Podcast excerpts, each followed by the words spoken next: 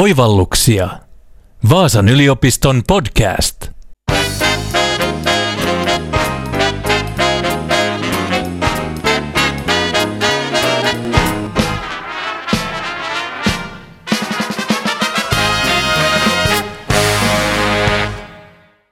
Viestintäkonsultti oli alkukesästä päivän sana.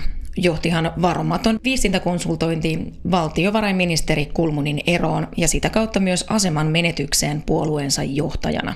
Kulmunille hankittiin viestintätoimisto Tekiriltä esiintymis- ja viestintävalmennusta. Hänen kohtalukseen koitui, että siitä tullut yli 50 000 euron lasku maksatettiin työ- ja elinkeinoministeriöllä sekä valtiovarainministeriöllä.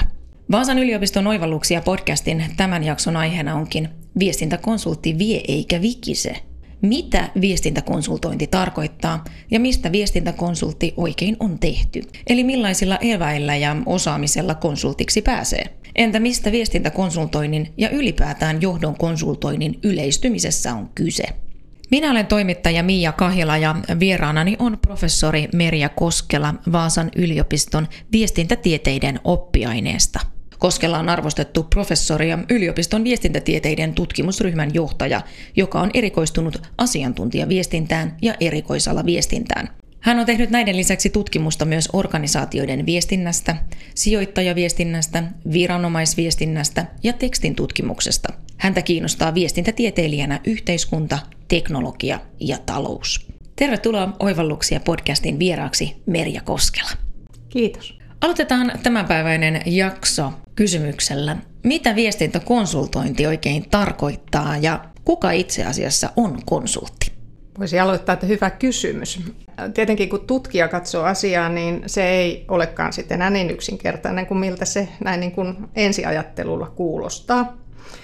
Useinhan on niin, että konsultti ymmärretään hyvin negatiivisesti. Eli tehdäänkö itse, sotketaanko itse vai kutsutaanko konsultti tyyppisesti. Eli konsultti on silloin se tyyppi, joka esittää asiantuntija, huijaa ja esittelee joku muotivirtauksen, jolla ei ole oikeastaan mitään merkitystä käytännössä. Viestintätieteiden tutkijana ja kouluttajana haluaisin kuitenkin vähän ohjata ajatusta pois siitä, että onko konsultointi hyvä vai huono asia. Se negatiivinen sivumerkitys vie helposti sivupoluille, mutta viestintätieteiden ja viestinnän näkökulmasta niin olisi aiheellista laajentaa käsitystä siitä, että mitä se konsultointi on, mitä konsultti tekee ja mihin sitä tarvitaan. Viestinnän merkitys organisaatiossa tänä päivänä on muuttunut ja vanha ajatus siitä, että voitaisiin välittää viesti niin, että se tulee lähettäjän ehdoilla ymmärretyksi, niin se ei vaan enää kerta kaikkiaan ole mahdollista. Vaan kaikki organisaation jäsenet on nyt sitten viestiöitä omalta osaltaan. Eli tarkoittaa, että myös ne, jotka eivät luontaisesti ole olleet siinä hyviä tai sitä halunneet tehdä, niin ovatkin yhtäkkiä siinä uudessa roolissa. Eli enää sitten viestintää ei voi enää jättää ja ulkoistaa niille, jotka on siinä luontaisesti hyviä tai joilla on siihen ammatillista osaamista. Eronteko sen perusteella, kuka viestii ammatikseen ja kuka viestii ammatissaan, on hämärtynyt. Ja, ja tässä kohtaa sanoisin, että viestinnän asiantuntijoilla on tämän päivän organisaatiossa todella paljon tekemistä ja aiheellista tehtävää. Tutkijat puhuvat hybridistä mediasta. Organisaatiot eivät enää kykene ohjaamaan niitä koskevaa julkisuutta. Esimerkiksi nyt joku sosiaalisen median julkaisu voi nousta perinteiseen mediaan, vaikka sanomalehteen tai yleen, ja palata sieltä puheenaiheeksi sitten sosiaaliseen mediaan. Eli nämä ruokkii toisiaan, mediat ruokkivat toisiaan. Kaikella tällä on suuri vaikutus siihen organisaation maineeseen, tai voi olla, ja koko organisaation olemassaolon oikeutukseen vaikuttaa tämä julkinen keskustelu. Ja tällaisen hallitsemattoman viestinnän keskellä nimenomaan tarvitaan niitä viestinnän ammattilaisia, joista viestintäkonsultit ovat yksi sellainen ryhmä, joka sillä alalla toimii. Toki sen konsulttisanan voisi aina vaihtaa johonkin vaikka nyt viestinnän asiantuntijaan tai ammattilaiseen, mutta perusasia ei oikeastaan muutu siitä yhtään mihinkään. Konsulteista, etenkin johdon konsulteista, on tehty tutkimusta ja erilaisia roolityypittelyjä. Ja nämä on hyvin semmoisia amerikkalaispohjaisia. Esimerkiksi semmoinen von Platen on luokitellut erilaisia konsulttityyppejä, ja niitä ovat muotivirtausten levittäjä, joita kyllä todellakin siis on olemassa. Se on tämä negatiivinen lähtökohta, eli tämä, joka tulee sinne ja, ja tota, kertoo ne uusimmat muotivirtaukset, jos se organisaatio sellaiset haluaa. Mutta tällaisten konsulttien lisäksi niin on myös sellaisia konsultteja, jotka ovat asiantuntijoita, kehittäjiä ja jopa sosiaalipsykologeja.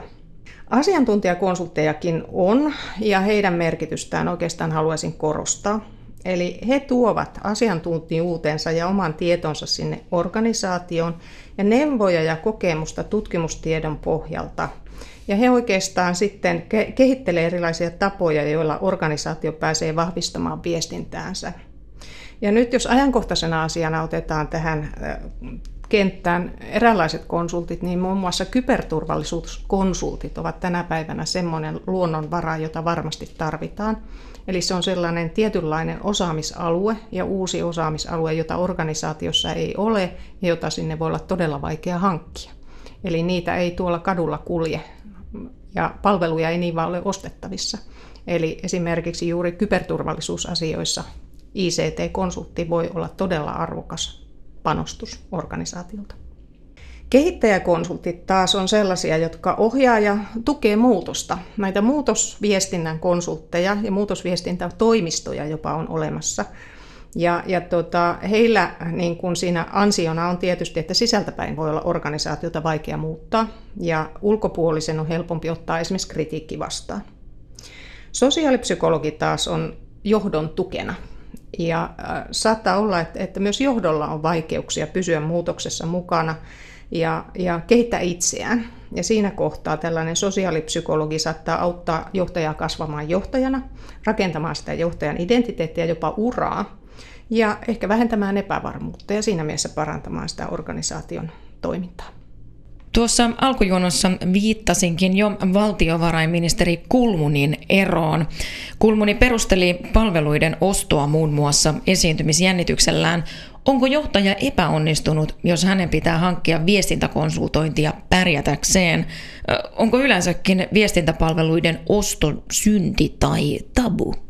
Joku voisi sanoa toisinkin, mutta oma ajatukseni on, että konsulttipalveluiden ostamisesta ja varsinkin siitä julkisesti kertomisesta on tullut yhä hyväksyttävämpää, samalla kun viestinnän merkitys noin niin kuin laajemmin on korostunut. Siitä on tullut ehkä jopa vähän odotusten mukaista. On olemassa muodikkaita viestintätoimistoja, joita on muodikasta käyttää. Tämän päivän mediaympäristössä poliitikkojen on kuitenkin entistä enemmän hankalaa kontrolloida sitä, että mitä heistä nyt eri kanavissa kerrotaan tai jopa minkälaisia kuvia heistä nyt jaetaan. Tämä ei tietenkään ole ihan uuttakaan, vaan on nähty monenlaista. Mutta samalla voi väittää, että puolueiden rooli on heikentynyt ja henkilöllä ja sillä johtajalla on yhä suurempi merkitys.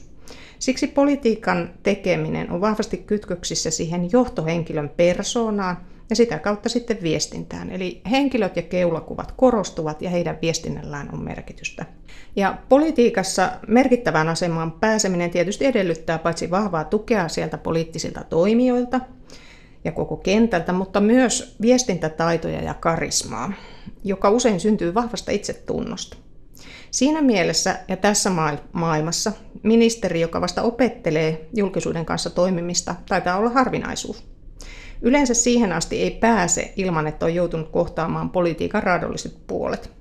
Rankkaa kritiikkiä ja myös tietoisesti kouluttautumalla kohtaamaan sen poliittisen julkisuuden. Eli tavallaan se uravalinta. Poliittinen julkisuus on kuitenkin haastavaa ja kaikkeen ei tietenkään pidä suostua ja mennä mukaan, niin tällainen julkisen esiintymistyylin suunnittelu on yksi keino hallita tätä raadollista poliittista julkisuutta. Ja tässä kohtaa viestintäkonsulteilta varmasti saa hyvää apua ja tukea. Uskonkin, että kansalaiset ja suuri yleisö olisivat olleet Kulmunin puolella, jos hän alun perin olisi maksattanut tämän palvelun puolueellaan tai edes itse tiennyt, että mitä se maksaa. Se, miksi Kulmunin tapaus nyt nousi esille, ei siis oikeastaan liittynyt siihen, että nyt sitten joku poliitikko hankkii tämmöistä viestintäkoulutusta, varmasti niin tekevät monet muutkin, vaan siihen, miten ja kuinka paljon siitä maksettiin. Lopultahan Kulmuni maksoi konsultoinnin itse, eli hän kantoi siitä poliittisen vastuun, ja myös se oli julkinen teko, siitä viestittiin, ja julkisuudessa sitten dokumentoitiin. Poliitikkojen ja hallinnon tuhlaileva rahankäyttö on helposti tuomittavissa ja siitä saa meheviä paljastuksia. Ja onpa ollut niitä keskusteluita kaikenlaisten filosofien tuottamista tulevaisuusnäkymistä ja millä rahalla niitä saadaan. Ja tähän rahan käytön järkevyyteen suhtautuminen riippuu tietysti siitä, että kuka sitä pääsee kertomaan ensimmäisenä ja missä valossa se asia esitetään julkisuuteen ja mihin sitä sitten verrataan ja suhteutetaan. Moni tässä Kulmunin tapauksessa ihmetteli Tekirin pitkän linjan viestintäkonsultin Harri Saukkomaan hulppeaa 700 euron tuntiveloitusta. Eli onko viestintäkonsultointi rahasampaa? Hyvä kysymys, jossa katsetta on ehkä syytä nostaa tämän yksittäisen tapauksen ulkopuolelle. Nimittäin myös viestintäalalla palvelut hinnoitellaan markkinoilla kysynnän ja tarjonnan mukaan. Viestintäkonsultointi on osa voimakkaasti kasvavaa markkinoinnin ja viestinnän toimialaa. Siellä on ollut yksi voimakkaimpia kasvuja koko 2000-luvun ajan. Ja tyypillisesti siellä alalla toimii suuria markkinointi- ja viestintätoimistoja, joiden tuotepalettiin viestintäkonsultointi ja myös henkilökohtaisten viestintätaitojen sparraus kuuluu. Näiden lisäksi alalla on monia pieniä toimistoja ja sitten siellä on tämmöisiä yksittäisiä karismaattisia viestintäkouluttajia. Ja tämä kenttä elää voimakkaasti. Toimistoja sulautuu toisiinsa, eriytyy, ihmiset siirtyvät toimistosta toiseen, syntyy uusia yhteenliittymiä ja, ja palveluja. Ja jos sanotaan, että viestintäkonsultointi noin niin kuin ylipäätänsä on kallista, niin riippuu tietysti sitä, että mihin sitä sitten verrataan. Suomalaisten viestintä- ja markkinointitoimistojen asiakaskunnan ydin kun muodostuu perinteisesti energiateollisuuden, lääketeollisuuden ja finanssialan suuryrityksistä, joilla on ollut tarve pyrkiä ohjaamaan niitä koskevaa julkisuutta. Ja esimerkiksi nyt tämä Tekir, niin sehän oli esimerkiksi talvivaarakeissin taustalla hyvin vahvasti. Eli on tehnyt tämmöistä mainetyötä ja on mainetoimisto ja kerännyt omaa mainettaan. Ja julkisuudella on sitten tällaisille palvelujen ostajille niin suuri taloudellinen merkitys, että ne ovat siitä valmiita maksamaan. Ja viestintäpalvelujen hintaan heijastuu sitten tällainen kysyntä. Eli lyhyesti hinta kertoo arvostuksesta ja myös siitä, että mitä pidetään tärkeänä. Ja tästä päästään arvoihin ja arvostuksiin ja myös liiketoiminnan logiikkoihin. Käytännössä viestinnän ja markkinoinnin toimialan kasvu kertoo siis yhdenlaista megatrendistä, jossa julkisuuden ja viestinnän merkitys on kasvanut riippumatta siitä, onko kyse eri alojen liiketoiminnan reunaehdoista, politiikasta tai jopa julkisesta sektorista. Sanotaanpa jopa niin, että tuolla konsulttipuolella niin nämä yritysten toimeksiannat ovat arvostetuimpia ja julkiselle puolelle mennään sitten lama-aikana, kun on vähemmän näitä yritystoimeksiantoja. No jos menestys kiinnostaa, niin millaisella osaamisella ja asiantuntemuksella konsultti voi menestyä?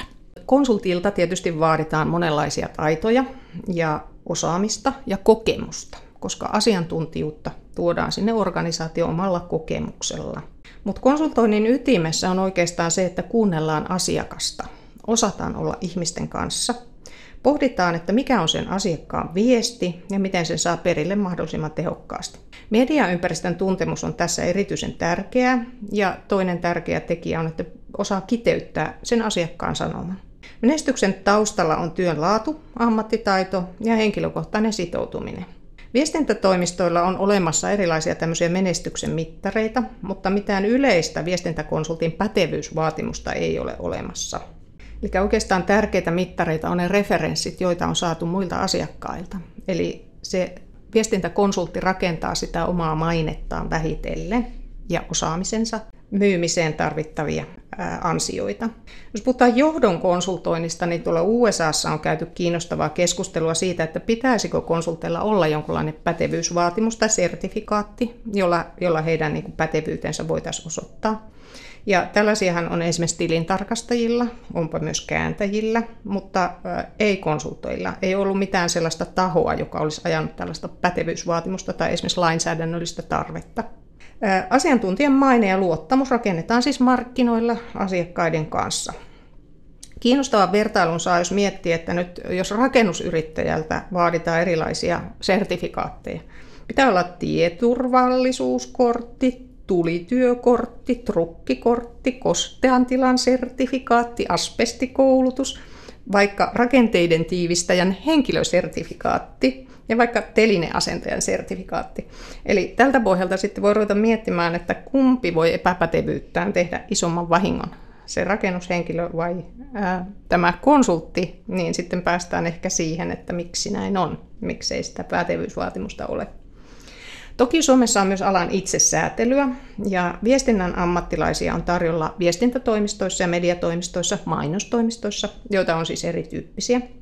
Osa näistä toimistoista on sitoutunut alan yhteisiin eettisiin periaatteisiin, joita edistää muun muassa tämmöinen uusi Marketing Finland, joka on nyt ihan viime aikoina yhdistynyt tämmöinen markkinointi- ja viestintäalan yhteisö. Siellä kiinnostavasti markkinointitoimistot ja viestintäalan toimistot ovat löytäneet toisensa ja heillä on, on tällaiset muun muassa eettiset periaatteet, joihin tähän yhteisöön kuuluvat toimistot ovat sitoutuneet, että he näitä noudattavat. Toinen näkökulma, mikä voidaan ottaa tähän samaan kysymykseen, on, että miksi niitä käytetään, niitä viestintätoimistoja ja konsultteja. Siihenkin voi vastata monella tavalla, että, että ensinnäkin se viestinnän kenttä on niin monimutkainen ja vaativa, että siihen liittyy hyvin monen alan asiantuntijuutta, jota ei välttämättä tosiaan ole edes saatavilla, kuten tuosta ICT-konsulttien osalta oli jo puhetta. Eli sitä ei välttämättä ole edes kannattavaa hankkia itselle, että on halvempaa ostaa konsulttipalvelua kuin palkata joku ihminen, joka ehkä tekee jonkun tämmöisen uuden rakenteen tai järjestelmän tai vastaavan, mutta jolle ei ehkä sitten ole tarjolla organisaatiossa vastaavia tehtäviä. Eli se olisi semmoista tyypillistä konsulttityötä. Ja näitä tämmöisiä palveluja on tosiaan viestintä- ja markkinointitoimistoissa tarjolla. Ja sen ostajan kannalta niin toimistojen käyttö tuo joustoa. Hinnasta huolimatta ne, siellä voi olla tämmöinen investointipanostus, mutta ne ovat lopulta kustannustehokkaita ja Ostopalvelun tarjoaja voi aina vaihtaa. Eli jos palveluun ei olla tyytyväisiä, niin se voi kätevästi vaihtaa toiseen. Ja julkisella puolella tätä koskee myös kilpailutus. Yli 60 000 euron hankinnat täytyy kilpailuttaa ja silloin tulee tämmöinen julkinen kilpailu. Toinen puoli on sitten se, että, että tukeeko konsultointi ja julkisuuden haltuunotto tässä mielessä rahan valtaa, koska ihan ilmeistä on, että tämä viestintäala ja niin sanotut vaikuttajaviestintätoimistot on monella tavalla kytköksissä politiikkaan ja poliittiseen päätöksentekoon ja puolueisiin. Ja rahalla tietenkin voi ostaa parhaan asiantuntemuksen, mutta toisaalta sitten internet ja varsinkin sosiaalinen media on tarjonneet kanavat myös monenlaisille muille toimijoille, muun muassa nyt kansalaisaktivismille ja kansalaisjärjestöille. Ja täältä löytyykin sitten jännitteinen kenttä. Eri, erilaisilla toimijoilla on uudenlaisia mahdollisuuksia viestiä ja tavoittaa suuriakin joukkoja. Siellä on väkeä, jolla on osaamista tällaiseen. Ja sen sijaan nämä perinteiset toimijat, kuten julkisen sektorin toimijat, niin heille tästä muodostuu tarve hallita omaa julkista kuvansa ja rakentaa uutta näkymää. Ja kiinnostavaa tässä on se, että nämä suuret viestintä- ja markkinointitoimistot on tosiaan tiukasti kytköksissä puolueisiin. Esimerkiksi vihreiden varapuheenjohtajat on isojen viestintätoimistojen palkkalistoilla kaikki ja eri toimistojen palkkalistoilla. Kulmunin tapauksessa huomautettiin, että viestinnän asiantuntemusta olisi ollut myös ministeriön sisällä, että ei olisi tarvinnut ostaa ulkoa kalliilla. Eikö se ollut oikeaa asiantuntemusta? Sisäinen konsultointi kuuluu organisaatiossa työskentelevien viestintäammattilaisten työnkuvaan. Sitä tarvitaan yhä enemmän, koska kaikki organisaation jäsenet viestivät. Siinä korostuu ymmärrys viestintästrategian laatimisesta ja toteuttamisesta koko organisaatiossa. Organisaation sisällä oleva osaaminen on usein hyvää ja sitä ei aina edes tunnisteta ja tunnusteta asiantuntemukseksi.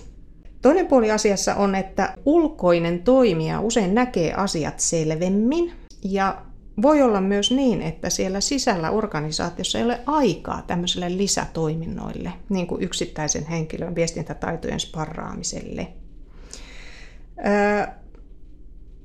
Lisäksi esimerkiksi viestintätoimistoilla on mahdollisuus käyttää koko tiiminsä osaamista asiakkaan tarpeisiin vastaamiseen. Eli voi olla, että jollakin on, on tota design-suunnittelutaitoa, jollakin toisella on äänenkäytön suunnittelun taitoa ja, ja kolmannella jonkinlaista poliittisen sparraamisen taitoa. Eli ää, voi olla niin, että, että tämä tiimi on siinä tehokkaampi. Ulkopuolisen on myös varmasti helpompi antaa negatiivista palautetta.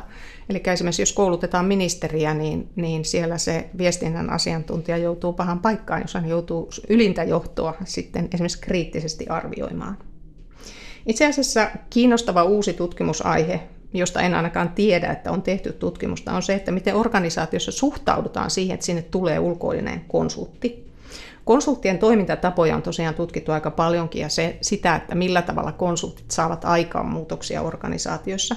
Mutta näitä vastaanottajan asenteita ja sitä vastaanottoa ei ole niinkään tutkittu. Ja konsulttihan voi helposti vaikka astua jonkun sisäisen asiantuntijan, vaikka nyt sen ministeriön sisäisen viestinnän asiantuntijan varpaille, kun hän tulee sille samalle kentälle toimimaan. Mutta kaiken kaikkiaan sanoisin, että, että viestintäihmisten on hyvä vetää yhtä köyttä, koska se viestinnän parantaminen sataa molempien laariin niin sanotusti.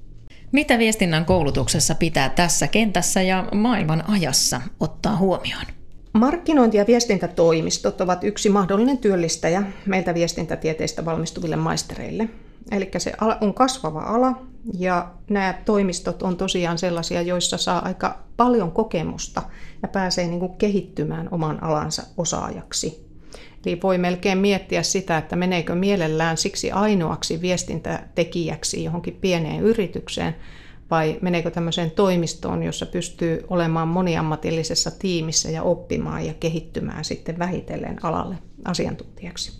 Alalle työllistymistä tietysti tukee paitsi se, että tuntee tämän viestinnän kentän, myös sitten nämä tällaiset perustaidot, kun kyky kiteyttää organisaation sanoma ja käyttää niitä mediavälineitä. Sen lisäksi meillä korostetaan sitä, että työntekijän on syytä tietää, missä on töissä. Eli mitä se organisaatio edustaa, mikä sen strategia on. Tämä pätee myös siihen, että on kykyä tunnistaa myös asiakkaan strategia, jos on tällaisessa palvelutehtävässä. Viestinnän ammattilainen on kuitenkin aina organisaatio ja sidosryhmien välillä. Ja organisaation tavoitteet ja sidosryhmät pitäisi siis osata tunnistaa. Digitalisaatiosta puhutaan paljon ja teknologiaymmärrys on toki olennainen osa viestien ammattitaitoa. Mutta siellä toisella puolella on se, että ihmisen ymmärtäminen on kuitenkin kaiken ytimessä. Viestintä on vuorovaikutusta ja ihmisten kanssa toimimista. Mutta näin niin kuin koulutuksen kannalta yritetään myös sanoa, että, että on hyvä, jos on joku, jolla erottuu. Se voi olla vaikka teknologiataito, voi olla vaikka saavutettavuusosaaminen tai, tai vastaava erityisosaaminen, jota esimerkiksi ProGradu-tutkielmassa monesti hankitaan. Tai se voi olla vaikka kielitaito. Voi olla vaikka venäjän kielen taito tai, tai saksan, jopa japanin taito. Saattaa johtaa sellaiselle urapolulle, jota itse haluaa. Lisäksi meillä on mahdollisuus nyt markkinoinnin ja viestinnän yksikössä tarjota myös bisnesymmärrystä, mikä auttaa kaikissa viestinnän tehtävissä, menipä vaikka julkiselle sektorille. Se budjetti siellä tulee eteen jossakin kohtaa. Ja maistereilta tietysti toivomme ja edellytämme kriittistä ajattelua, analyyttistä ajattelua ja projektitaitoja. Ja sitten vielä se asenne. Eli viestinnän alalla muutoksiin pitää suhtautua myönteisesti. Se voi olla henkilökysymys ja persoonakysymys, mutta ala on sillä tavalla pitkän päälle rankka, että pitää olla laajasti kiinnostunut yhteiskunnasta ja kulttuurista, seurata aikaa, uudistua jatkuvasti, olla valmiina kouluttautumaan. Ja tähän me tarjoamme koulutuksessa avaimia, että oppimaan oppiminen ja oman osaamisen tunnistaminen on tärkeä taito viestinnän alalla. Sitten vielä Merja Koskela tähän loppuun. Onko sinulla antaa kolme ohjetta viestintäkonsultointipalvelun ostajalle? Tähän asti äh, keskustelun ja käsiteltyjen asioiden perusteella voisi oikeastaan antaa, kiteyttää kolmeen ohjeeseen, että, että mitä organisaatiossa pitää ajatella ja ottaa huomioon, kun mietitään, että ostetaanko viestintä- ja, ja konsultointipalveluja – niin kiteyttäisin niin, että ensin kannattaa määritellä, mihin sitä apua tarvitaan ja halutaan, mikä se ongelma on. Toinen kysymys olisi sitten se, että pitää keskustella siitä toimeksiannon rajoista mieluummin useamman tarjoajan kanssa ja sen perusteella sitten pyytää tarjous eri toimijoilta. Ja sitten kun se valinnan paikka tulee, niin pitäisi tutustua siihen tarjontaan, mitä eri toimistot painottavat. Kannattaa valita sellainen toimija, jonka kanssa tullaan hyvin toimeen. Ja täytyy myös korostaa, että aina kannattaa tehdä kirjallinen sopimus siitä, mitä tehdään ja millä hinnalla. Siinä oli tämänkertainen Oivalluksia podcastin jakso Viestintäkonsultti vie eikä vikise. Kiitoksia paljon, kun tulit Oivalluksia podcastin vieraaksi, professori Merja Koskela. Kiitos.